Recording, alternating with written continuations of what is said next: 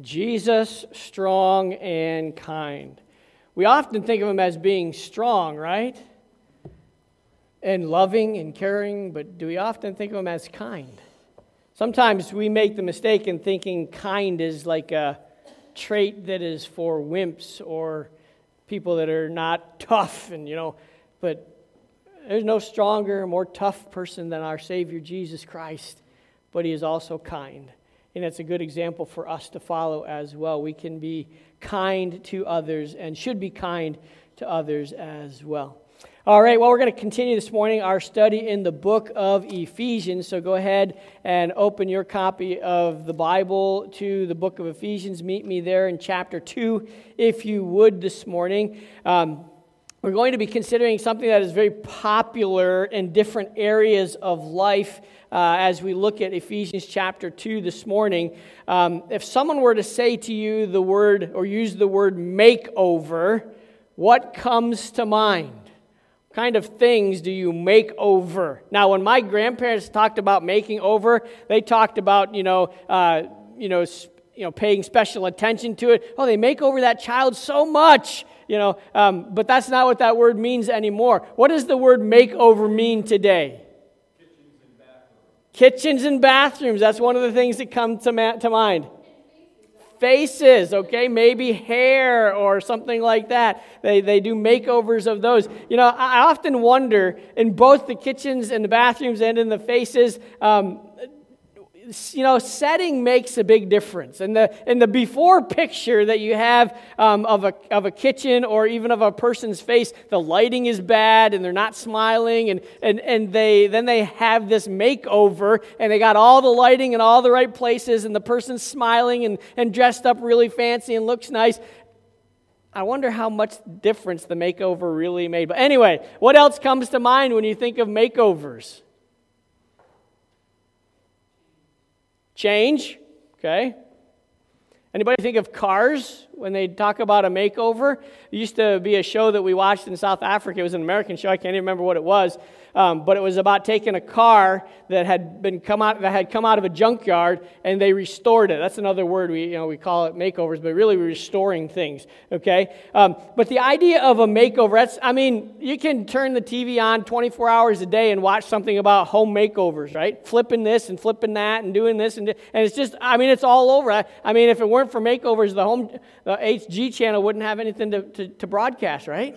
Okay? So, this idea of making things over, making them new. The definition of a makeover is this the process of changing the way something looks or works in order to make it better or more attractive.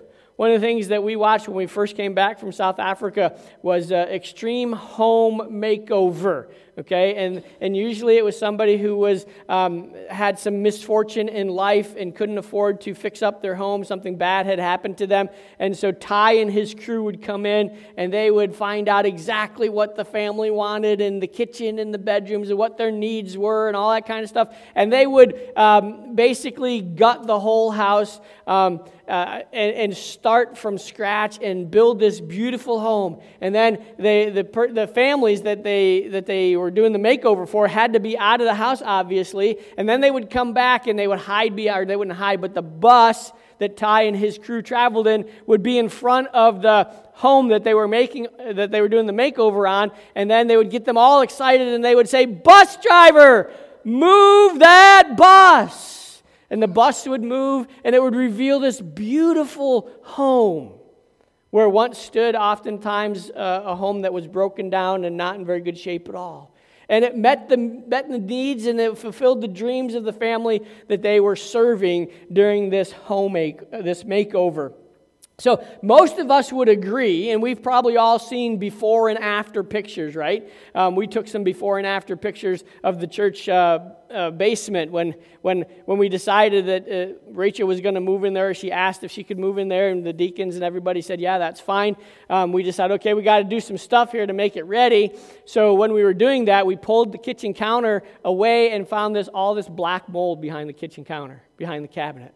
It was bad. I mean, it was really bad. Um, and so it was like, well, what do we do? Well, Pastor Tim becomes Ty Pennington in some degrees. Starts di- starts demoing everything that's back there, pulling all the drywall off, um, pulling out all the insulation, uh, cleaning it all off with a mold armor, and, and just getting all of it cleaned up. And then we started putting it back together. And of course, I was calling Nick and I was calling other people. But what do I do? How do I do this? How do I take care of this? Because I'm really not Ty Pennington at all. Um, I just like you know, like to maybe think that I can make it better than it was before. So we pulled all the insulation out, and, and of course course, at some point, we're going to fix the real problem where the water gets into the basement, but that's, uh, that's hopefully going to happen sometime in the near future. But we, we got it all sorted out. We put the insulation back in, we painted it with mold prevention paint, we put mold prevention drywall on it, we even put mold prevention stuff in the paint, and we painted it all, and it's all back together, and it looks so much better than it did before. I mean, I, I basically rebuilt the cabinets. I cut the face off. Barry helped me do it. Cut the face off the cabinets, and then all we had was the face of the cabinet. So we had to put the cabinets back together. And we, Nick said, "Don't put it down on the floor. Put it on, on pressure treated two by four. So we did that, um, and we got it all back together, and it looks really good. And then Nick came over and he did tiles and he did uh, VCT in the floor, and it really the the basement looks so much better than it ever did. It was a makeover down there. It was changed from what it was to what it is now. And it looks good. We would agree that most of the time, the before pictures look far worse than the after pictures do. And that's the goal, right? Well, we're going to talk about that in a spiritual setting this morning. At our Family Fun Fall Festival, we had some folks that were involved in an outreach ministry using the wordless book plan to decorate walking sticks that we gave out, and we had the opportunity to share the gospel with people who were walking through.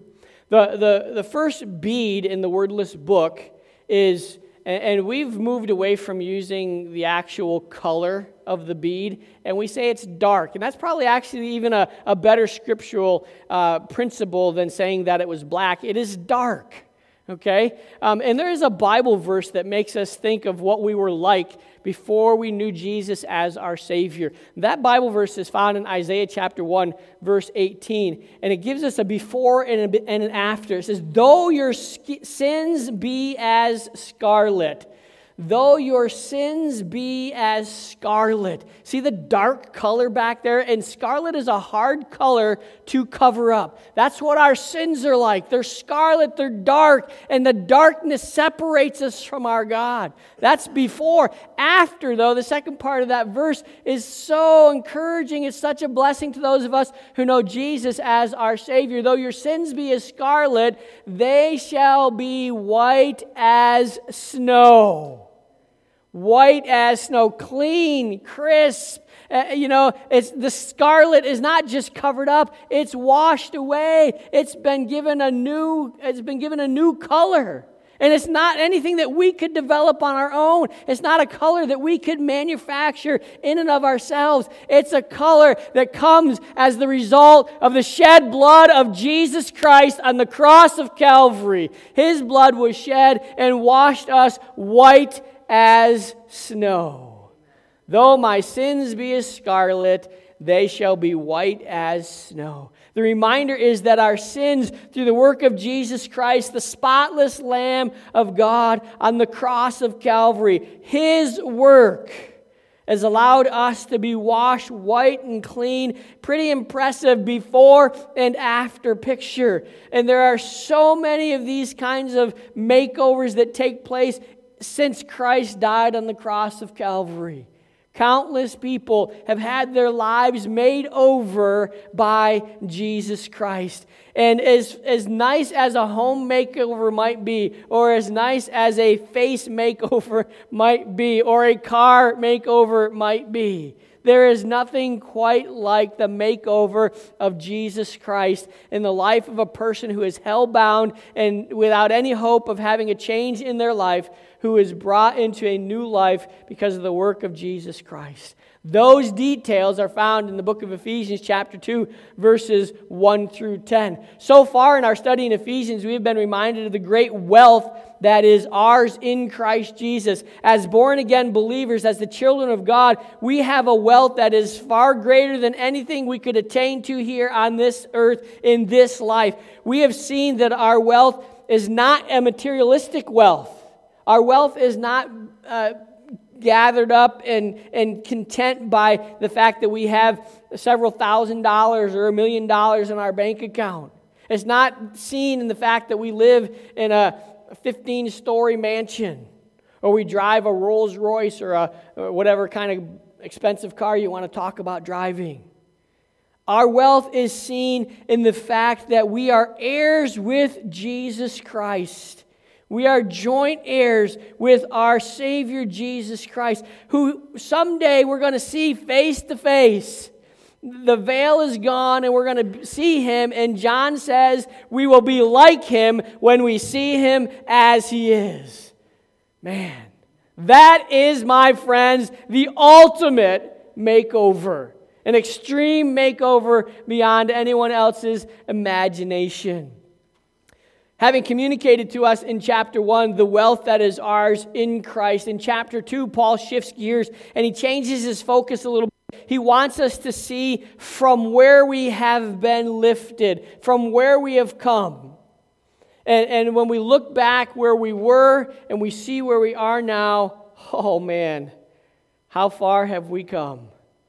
We've come a long way through Jesus Christ. Let's start shifting our focus now to chapter 2. We see in chapter 2 two results of repentance. And if you and we will read in just a few minutes chapter 2 verses 1 through 10, you'll say, "Pastor, I don't see that word repentance in there." But that's okay. Um, that's it's it, in fact this passage of scripture just screams out the results of repentance even though the word is not there paul does not want us to simply focus on the benefits of our salvation uh, the after photo if you will of our salvation he wants us to focus on how it happened what was it that made us where we are today? Where were we when, start, when we started out, and how did we get to where we are now? Paul, Paul's emphasis in chapter 2 is that the changed lives that we have because of our salvation is the fruit of repentance and not the results of good works that man tries to do in order to make himself feel good. I was, I was at uh, the bus garage this week, and um, already getting opportunities to talk about the Lord, and I don't think that they will be uh, few and far between there because a lot of people are interested in spiritual things there. Um, and so I was walking in, and one of the ladies who's, who's training me in certain things, um, she was talking about how her mother in law had asked her daughter to go to church and didn't ask mom and dad if she could take her to church. So she wasn't very happy about that, and she says, By the way, I don't go to that kind of church anyway. That's not what I was raised in. And then somebody else says, Well, ask him. He knows what the differences are. How do you not take advantage of that, right? So I said, I said, well, the difference between that kind of church and our kind of church is the, is the very philosophical foundation of how to get to heaven. This church tells you that you get there by doing these certain things. It's a works based religion. Now, they won't tell you that that's what it is, but that is absolutely what it is. When they say these seven things you got to do, and you really can't do all seven of them anyway, but if you can do all seven of them, you can get to heaven. I said, our, our, We don't believe that. The Bible doesn't teach that. We believe that the Bible teaches we are saved by grace. And it was the result of Jesus dying on the cross, paying for our penalty, for our sins, that allows us the privilege of going to heaven. We are a grace based belief system because we can't do enough good works to get to heaven. You just can't. And if that's what you're relying on, the scale is never going to even out. It's always going to be your good works down here and your sin way up here because your sin is far greater than any of the works that you will ever do that get you to heaven. We don't depend on doing good works to get to heaven. We depend on the work of Jesus Christ on the cross of Calvary. And in order to make that work happen or start to be effective in our lives, there must be this thing we call repentance. We must repent from our former life, our old way, our old man, our old nature, and we must turn to God. You see, every person who has ever walked on this earth was in one state. They were walking away from the things of God.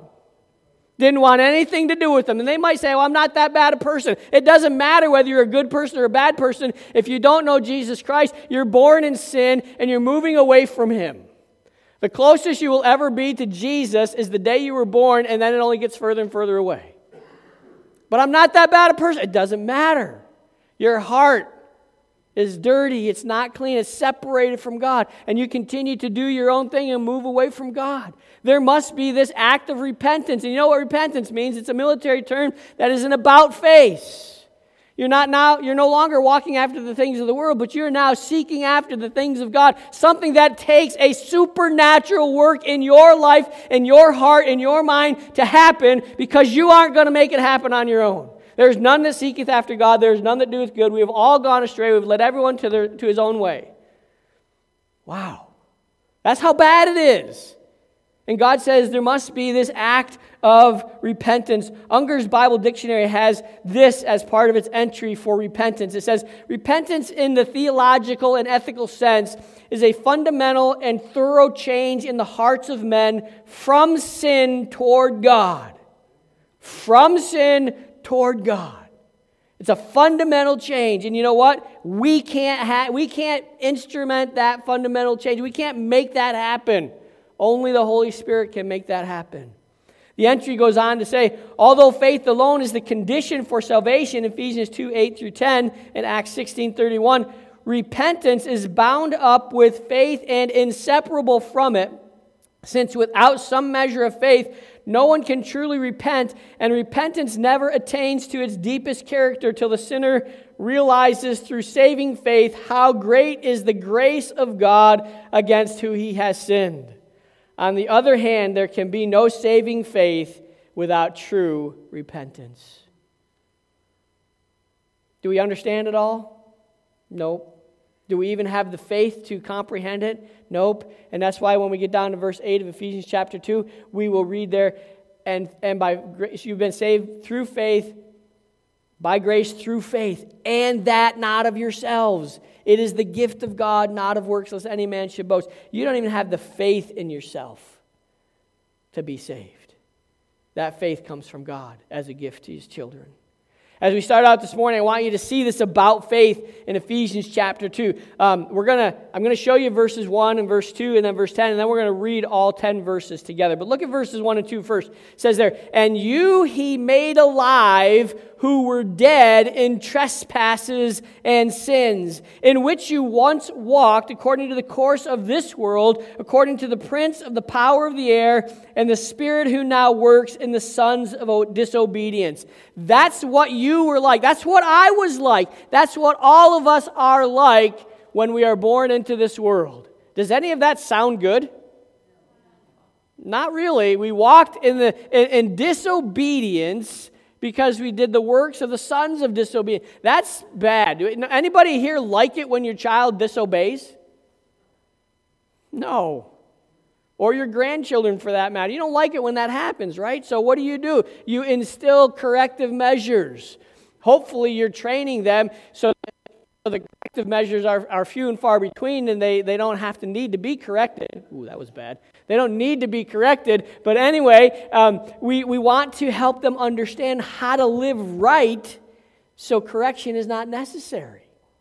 But right now, as we come into this world, we are the sons of disobedience. We are children who walk our own ways and do our own things. And, and I can tell you, it doesn't take long for that innocent little baby to demonstrate he's doing his own thing or she's doing her own thing. Wants it, wants it exactly their way, and if they don't get it their way, they throw their toys out of the cot. That's what they do. They, they just let you know hey, this is not what I want. I want it better. I want it different. Change it now. No, they, don't, they can't even talk, but that's what they're telling you. See how you once walked? According to, uh, to verse 10, uh, verses 1 and 2. Now we jump down to verse 10, and there's this word vo- for.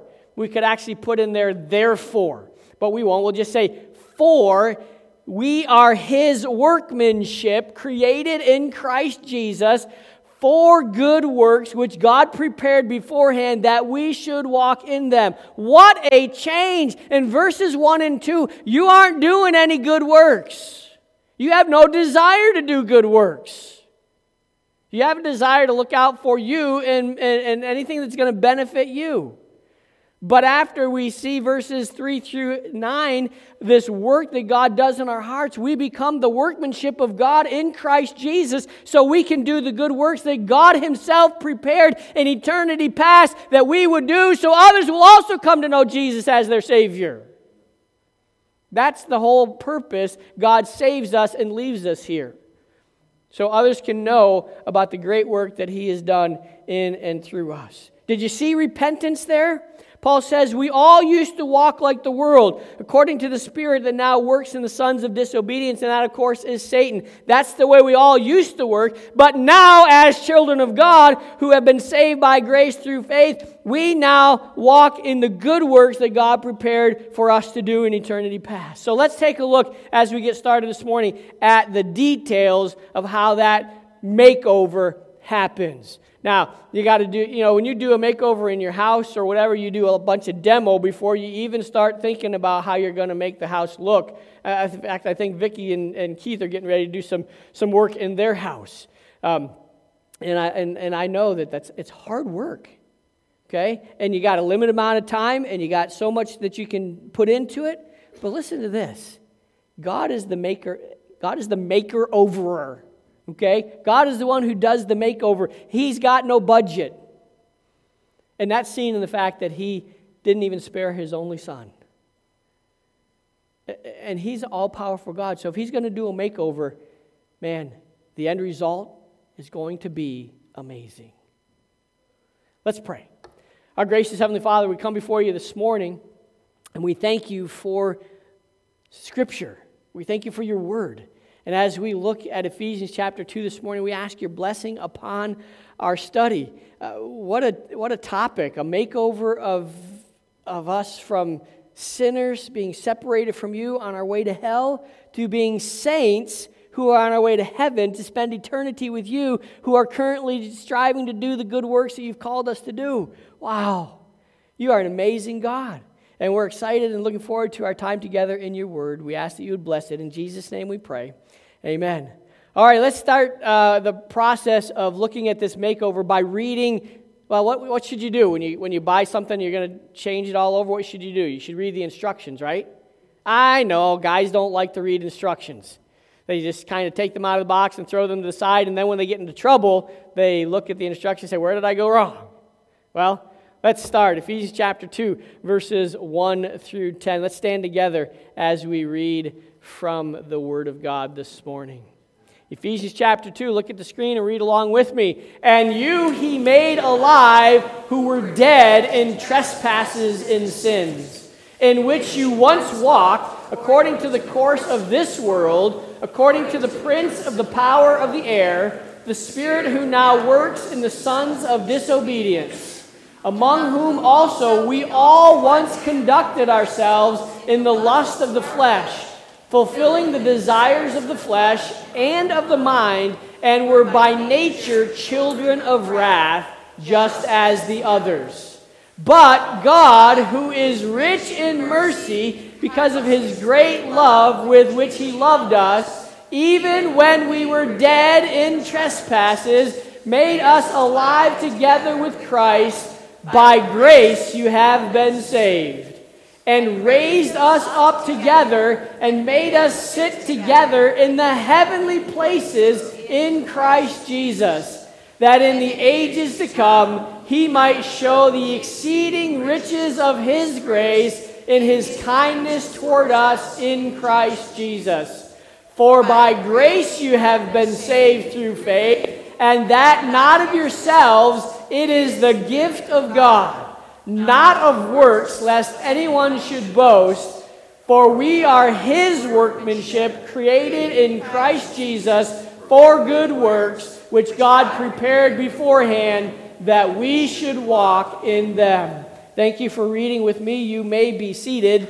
What a, an amazing text of Scripture we have the privilege of looking at this morning. We're going to start out by verses 1 through 3. And what we see in verses 1 through 3 is our place before salvation, where we were before we came to know Jesus as our Savior. And that is the same place every other person who has ever entered into this world through the normal means and save one, Jesus Christ we all have the same place. We all have the start, same starting point. We are separated from God. We, in fact, the moment we are born, we are dead. Say, Pastor, that doesn't make any sense. Sure, it does. We may, we may have uh, just begun our earthly journey, but we begin it in death, separated from God. Spiritually speaking, we are as we see in verse 1, without life. If it were only that the smack on the bottom of the butt that makes the baby cry would get rid of our sin, wouldn't that be a wonderful thing? When we took our first human breath, that it was like divine. But it's not. We are born in sin. We are conceived in sin. David said himself, "In conceive my uh, in sin, my mother conceived me." Now, that doesn't mean the manner in which they were conceived or the circumstances surrounding the conception. That's not what he's talking about there. He's talking about the very fact that my mom and my dad were both sinners. They came together and produced another sinner. That's the way sin is passed on. It's passed on through procreation. When we are born, we are without life. Paul says we are dead in trespasses and sins. Now, that word dead, this word, it actually means a corpse. No life, no breath, dead as dead can be. We might we used to use the phrase dead as a doornail. I have no idea where that came from, but anyway, dead. One movie star said, Dead men tell no tales. Dead men don't do anything, right? Dead men are dead. Now, a fair question would be what caused this death? So, when somebody dies and the circumstances of that death are not fully understand, understood at the time of the death, what do they do? They do an autopsy. So, Paul gives us the autopsy of every person who is ever born. The autopsy, autopsy report says they are dead in trespasses and sins. The word trespasses, it means a deliberate act of doing wrong. In other words, you know the consequences and you go ahead and do the wrong thing anyway. When I was young, I used to go hunting with my cousin. We used to go fishing together as well. We did all kinds of outdoor things. And for some reason, we found ourselves face to face often with these orange signs about this big, square, two big words at the top. No trespassing. And then underneath the fine print, it says you can't hunt, you can't fish, you can't do this, you can't, don't cross this line. And you might look down the fence line a little bit, hoping to see that there's a spot where it doesn't say that. All over the place. No trespassing, no trespassing, no trespassing, no trespassing. I remember going to Mrs. Bailey, who owned the property um, on Bailey Road, and asking her if we could hunt my cousin and I could hunt back there. Uh, oh, sure, you boys can go back there. That's not a problem. So when we crossed the line that says no trespassing, we're kind of like, we get to cross this line. Nobody else can, but we can. No trespassing. You and I, when we sin deliberately knowing that we're sinning and choosing to do it anyway, we call those sins of commission. We're committing them knowing that they're wrong, knowing what the consequences are, and yet we still go ahead and do them. We were dead in trespasses, choosing to sin. There is not a person who has entered this world who, di- who has not chosen of their own free will to sin. Everyone has. We also see in the autopsy report that we are dead in our sins. This is a broader term. It's anything opposed to God's character. It could be the result of ignorance.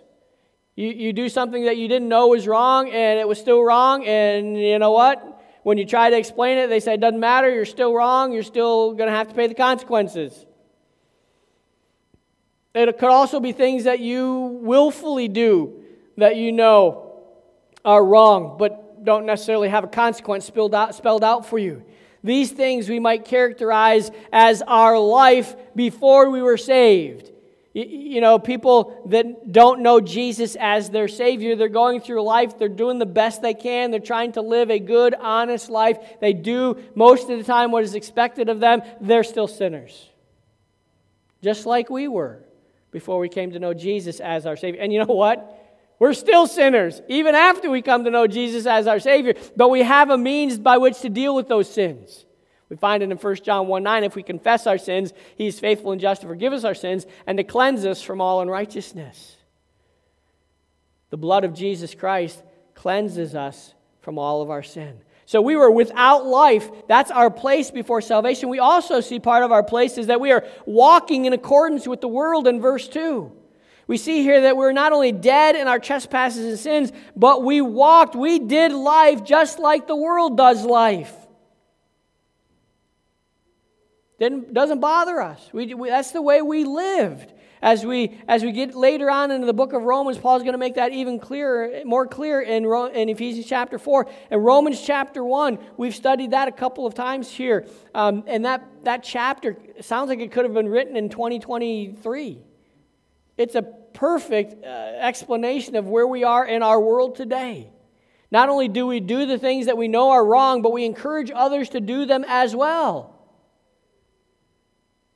Our, you know, the world has, has no regard for the things of God. They don't want to do what God wants them to do.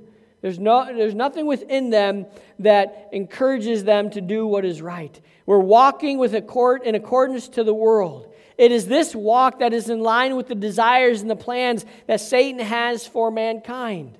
And when we think about that kind of a walk, we understand that the world does what the world does. And the only way the world stops doing what the world does is when the world stops being of the world and they start to become of Christ.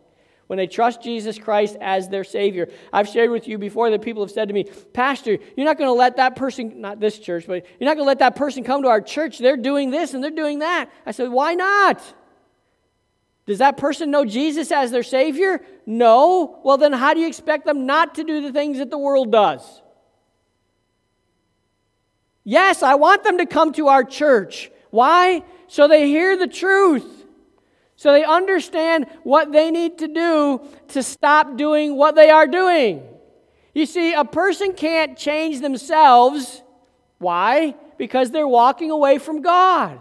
The only way they can be changed is through the work of Jesus on the cross of Calvary and shed blood of Jesus Christ that pays the wages of sin, that satisfies the wrath of God. So, absolutely, I want people who don't know Jesus as their Savior to come to our church so they can hear the truth. So, what they hear here from this pulpit and from this book is exactly what they hear from you when you tell them that in work or wherever you might run across them, your neighbors, uh, your family members, whatever. We're just kind of confirming what you're already telling them or should be telling them. You need Jesus, you need a Savior. Everyone does. You can't get around it. This walk is in accordance with the walk of the world, and it shows there's no fear of God or any desire to do what God would have someone to do. You know why? Because they're doing what they want to do. And in essence, they're doing what Satan wants them to do. Walking in accordance with this world. We also see that they're wandering around uh, wandering in, the, in accordance with the prince and the power of the air. Also in verse 2, who are they wandering around with? Who are they associating with? Well, the prince and the power of the air is Satan. Paul takes his description of how we were before salvation to an even more despicable level. Let's get a better understanding of what it means to walk according to the prince and the power of the air. The prince and the power of the air is Satan. It's none other than Satan himself, the same one who embodied a serpent, went into the Garden of Eden, and got Adam and Eve to doubt God. Hath God said? Yes, God said. Now get out of here. That should have been the response. But when we start to doubt God, we start to think about and, and do things that we shouldn't do. The prince and the power of the air is Satan. Prior to salvation, we were trapped in Satan's wicked snare. We walked with him, we did his bidding because we had no other desire. That's all we knew. And that's why I say sinners do what sinners do, and until they're born again, they're going to continue doing what sinners do. And even sometimes after, we still do what sinners do. Because we because we're sinners. And until we see Jesus face to face, that's going to be a struggle. It's going to be a battle. We're going to continue to battle that. Many are still under Satan's power and under his grasp. And Paul says here that we used to behave like those who are now the sons of disobedience. All of us that are sitting in this room, we used to behave like that. It used to be normal fare of life for us. That's the way we did life. But there's this thing called repentance. Those who have repented, our desire should be to walk differently now. Our, our desire should to be, to be like Jesus, to become more and more like Him with each passing day. Unlike those who are still in bondage to Satan, they don't have a desire to change. You and I should have a desire to get as far away from that kind of lifestyle as we can and to live for Jesus. When we were dead, we were separated from God. Our walk was directed by the wicked one and he led us to walk in a character in a lifestyle that's characterized by sinful behavior. We wandered in accordance with the prince and the power of the air, and we practiced wicked conduct, according to verse 3. Wicked conduct. So I wasn't that bad. Yeah. Yeah, you were. And if you weren't worse than you were, was by the grace of God. We lived according to the lust of the flesh our desires were to gratify the flesh and to please self. And not only were our desires to gratify the flesh, but our actions showed that we gave into the flesh. In the text here, verse 3, it says, We fulfilled the desires of the flesh. These desires would be those unrighteous desires that come because we walked as Satan wanted us to walk. Those desires. When you, when you see somebody who's unsaved doing certain things and they seem to be enjoying it, they seem to be having fun doing it, and you scratch your head and you say, Well, I don't understand why they do that. That's all they know. They don't know anything else. They, they, they do not have a conscience as we have that has been cleansed by the blood of Jesus Christ. They are still under bondage to Satan, they are doing his bidding. Now, they might not be the worst people that ever lived, but they are still doing exactly what Satan wants them to do at that point in time. They are fulfilling the desires of the flesh. It also says that they're fulfilling the, desi- the desires of the mind. Now, can I remind you that the flesh that they are fulfilling and the mind that they are fulfilling is still unregenerate? It's still under bondage to Satan. That's why they're doing what they're doing. And you may say, well, that means they're not really bad people. Yes, they are. They're bad people, and until they trust Jesus as their Savior, that label sticks with them. Stuck with us till we trusted Jesus as our Savior. We see here that these unregenerate things that they do, they, they're all kinds of hostile, self righteous, immoral plans, which are wicked deeds manifested in wicked things. Now, stop and think about what we've just talked about in verses 1 through 3. We were dead in our trespasses and sins. We were people that walked in the accordance with this world system that's governed by the prince and the power of the air. And you might say, I would never live like that. Well, there are plenty of people all around us that think that they don't live like that. But you know what? That's exactly how they're living. Why? Because their minds and their eyes and their hearts are blinded by the wicked one. Try to talk to them about God. And unless the Holy Spirit's doing something in their life, they're going to say, I don't want to hear about that. I don't need God. I'm fine on my own. Don't bring that up. I don't need to hear it. I'm fine just without Him. Friends, if it weren't for the grace of God in our lives, and anyone who knows Jesus as their Savior, if it weren't for the grace of God in our lives, we would be living just like them. Dead in trespasses and sins, and walking according to Satan's will and desires for us. Now, Paul reminds us hey, that's not where you are anymore.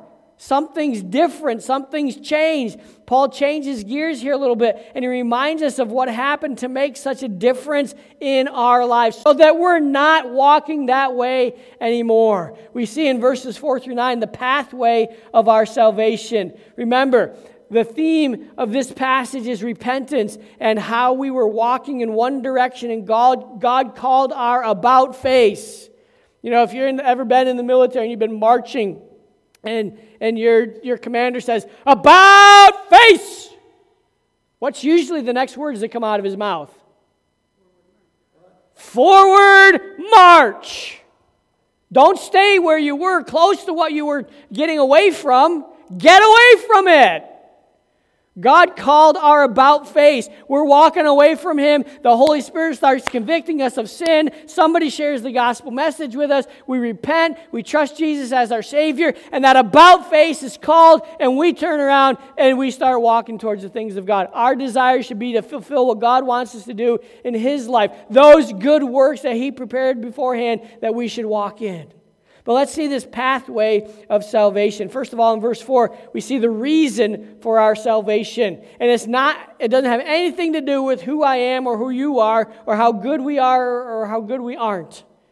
Okay? The reason for our salvation in verse 4 is because God is rich in mercy.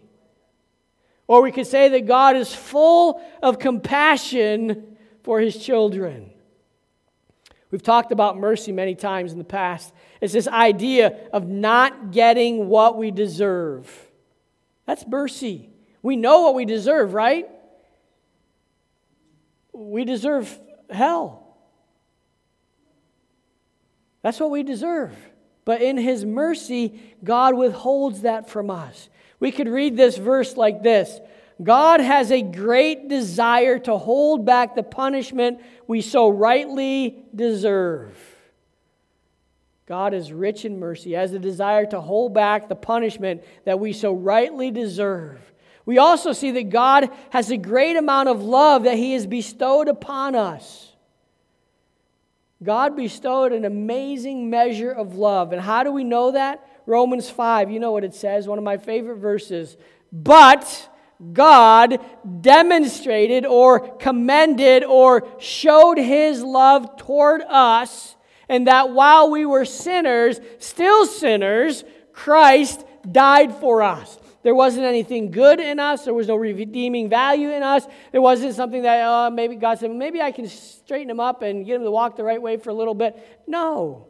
There was nothing good in us. We were still sinners. The previous couple verses talk about uh, for scarcely peradventure, maybe there's a chance for a righteous man someone would dare to die, or maybe for a good man. We weren't righteous. We weren't good. Even according to the world standards, we were still sinners. And Christ died in our place, died for us. Wow. Let's always remember that God's mercy and love did not bypass his righteousness or his justice, though. He did not excuse away our sin. He didn't say, ah, it's okay. Don't worry about it. He didn't just sweep it under the car- carpet. He dealt with it. He paid the penalty for our sins by sending his son to the cross to take my sins and your sins, the sins of mankind, on to his body. John chapter 3, verse 16, you know it. Anybody want to quote it? How about we say it together? For God so loved the world that he gave his only begotten Son, that whosoever believes in him should not perish, but have everlasting life. God loved the world. And because he loved the world, he gave his son so that we might not have to, or so that we would not have to, because we could not endure his wrath. It's safe to say that God's mercy is given to us because of the love he has for us, for his creation. But he remains just and righteous all the time. The reason for his salvation is because he is rich in mercy and love. We also see the results of his salvation, of our salvation in verses 5 through 7. We were dead, but what does it say? We are now alive. I mean, if you've ever been at the bedside of somebody whose heart has stopped beating, or at a rescue scene where somebody's heart has stopped beating, and they start, you know, doing compressions, they start doing CPR, and then they rip the shirt off and they put these pads on them and they say clear, and everybody backs away, and then they shock them. And the goal is to do what? Bring them back to life. Meanwhile, their loved ones are all around and they're crying and they're weeping and they're saying, Please, God, please, God. And they're asking they're begging for something to happen to change them. And, and, and sometimes they are revived and there's this relief. Thank you, thank you. We were dead in trespasses and sins. But now we are alive. The, the CPR, Christ's work in us, has brought us back to life, revived us. We're not dead anymore. We used to walk according to Satan's ways and living his desires. Now we are seated in the heavenlies in Christ Jesus. We used to do the things that Satan wanted us to do. And our, our destination was hell, separation from God. But destination has changed. We are now on our way to glory. In fact, we are seated in the heavenly places in Jesus Christ. Paul says, We were the children of wrath that's the way we lived life. We did things that were full of spite and mean spirit and wrath and vengeance and always looking to get even with somebody. And I'm telling you what, our world is more like that today than it's ever been. But you know what? We're no longer there. We are now the recipients of grace. In fact, you know what we are? We are trophies of grace. Only thing difference between a trophy of grace and a trophy that you get for winning the Heisman is that the Heisman trophy sits on somebody's shelf. God's given us feet to walk around to represent the grace of God in the world in which He has placed us. Trophies of grace have feet that walk around demonstrating God's grace to others so they can see the love and grace and mercy of God in their lives as well. We went from being children of wrath to being trophies of God's grace. Again, we see this picture of repentance, the idea of heading away from God. And now, after salvation, we have done an about face and we are headed in a direction pleasing to the one who has saved us. Verses 8 and 9 show us the road to salvation. Let me take you back to the definition of, dep- of repentance that we talked about from Unger's Bible Dictionary. Uh, there was part of it that talked about the relationship between repentance and faith. Although faith alone, Unger says, is the condition for salvation, Ephesians 2 8 through 10, repentance is bound up with faith and ir- inseparable from it since without some measure of faith, no one can truly repent, and repentance never attains its deepest character until the sinner realizes that through saving faith, they have a God who is great in grace and great in mercy. And as a sinner, we've sinned against that God. What's the road? What's the pathway that we're traveling to salvation? By grace, you have been saved. We don't deserve it. You know what grace is, right? We told you what mercy is not getting what I do deserve. Grace is getting something that I don't deserve. It's the other hand of the, uh, of the, of the two handed situation, or it's the hand in the glove. Grace and mercy, they always go together. Grace. For by grace you have been saved. He goes on to say that that grace is through faith. This is faith. It's not just faith in faith. It's not just faith in some whatever is out there, some force. It doesn't originate in ourselves. This faith comes from God. And you know what you know what brings about that faith in a person's life? We've said it over and over again. Romans chapter 1, verse 17. So then, faith, sorry, Romans 10 17. So then, faith comes by hearing, and hearing by what? The Word of God. You don't get saved apart from this book. Faith comes by hearing, and hearing by the Word of God. The faith that you need to have to be born again comes from the Word of God and the Holy Spirit making that Word of God alive in you. For by grace you have been saved through faith, not of works. Those who are truly born again have done nothing to earn their salvation. It is the result of God's plan and Christ's action on the cross of Calvary. It's not by works. And believe it or not, we're going to finish up this morning. Verse 10 The product of our salvation. We are his workmanship created in Christ Jesus unto good works, that we should walk in them, which he has prepared beforehand before the foundation of the world. Understand as a result of our salvation that we are his creation, we are his workmanship the thing that He has made. Paul says that we are God's workmanship, the product of God's, understand this, God's handiwork. You know that I like to do stuff in the, in the garage with wood and stuff like that. I've, t- I've shown some of you the probably the, the, the, the crowning piece of my handiwork was the Dr. Seuss bookshelf that I made for Josiah. Shaped like a Dr. Seuss hat, and people look at that and say, How did you do that? I said, I'm never doing it again. I cut it out of plywood. I cut a piece out of plywood and then uh, a back piece out of plywood, and then I cut out this middle of it so it would look like it looked like the Dr. Seuss's hat, and you could put actually stuff in it. Not, and then I took plywood and I shaped it around the curves of the hat.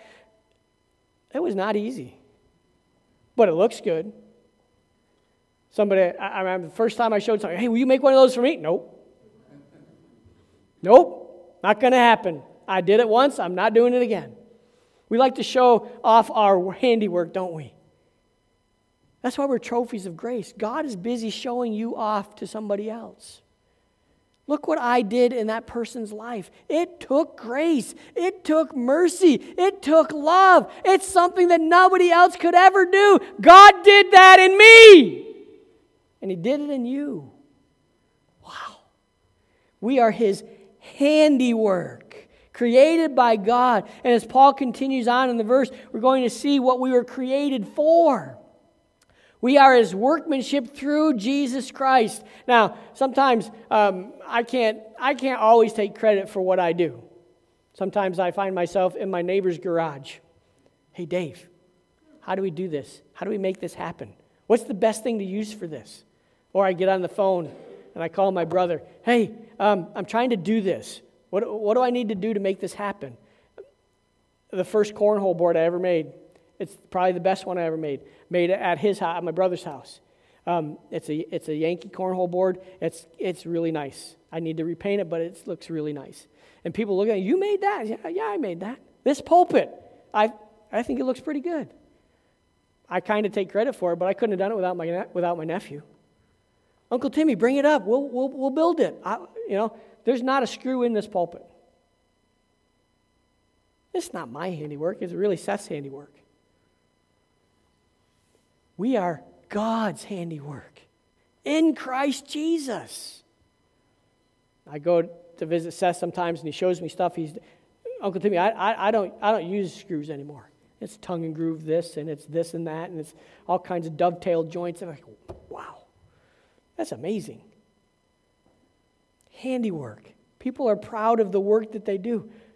God is, is proud, if we can use that word, and what He's done in our lives to take us from filthy, rotten sinners to saints who love him and serve him and work for him. We are his workmanship in Christ Jesus. We are born again as the result of what God has done through Jesus Christ. No other way to be saved. We also see that we are crafted to do good works. Sometimes I make a, a jig to do something that I'm going to do many, many, many times. And I make that jig for a very specific purpose so that I can make what I'm going to make many of to give away or whatever. But it has a purpose. I have something sitting down in my basement. And Barb says, Do we need to keep this? Yes. Yes, we need to keep that. But why? You're not because if I want to make more of those, I don't want to have to make that over again. Okay, so she puts it up on a spot where it's hopefully we don't forget where it is when we need it the next time. We were crafted by the hand of God to do good works. This shows us the correct order of the salvation process. We were saved by grace through faith when we repented of our sins, and now we do good works. We don't do good works before we were saved to get saved. We do good works after we're saved to show that we are saved.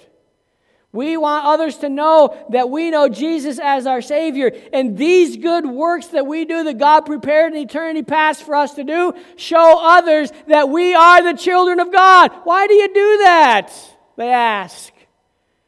Oh, because Jesus saved me. Jesus changed my life. And I want you to know about the Jesus that I love and that I know and that's changed my life. And you now have an opportunity to share the gospel, doing a good work that God created in eternity past or ordained in eternity past that you should do. And you know what? You're the one who has to do it. I can't do your works.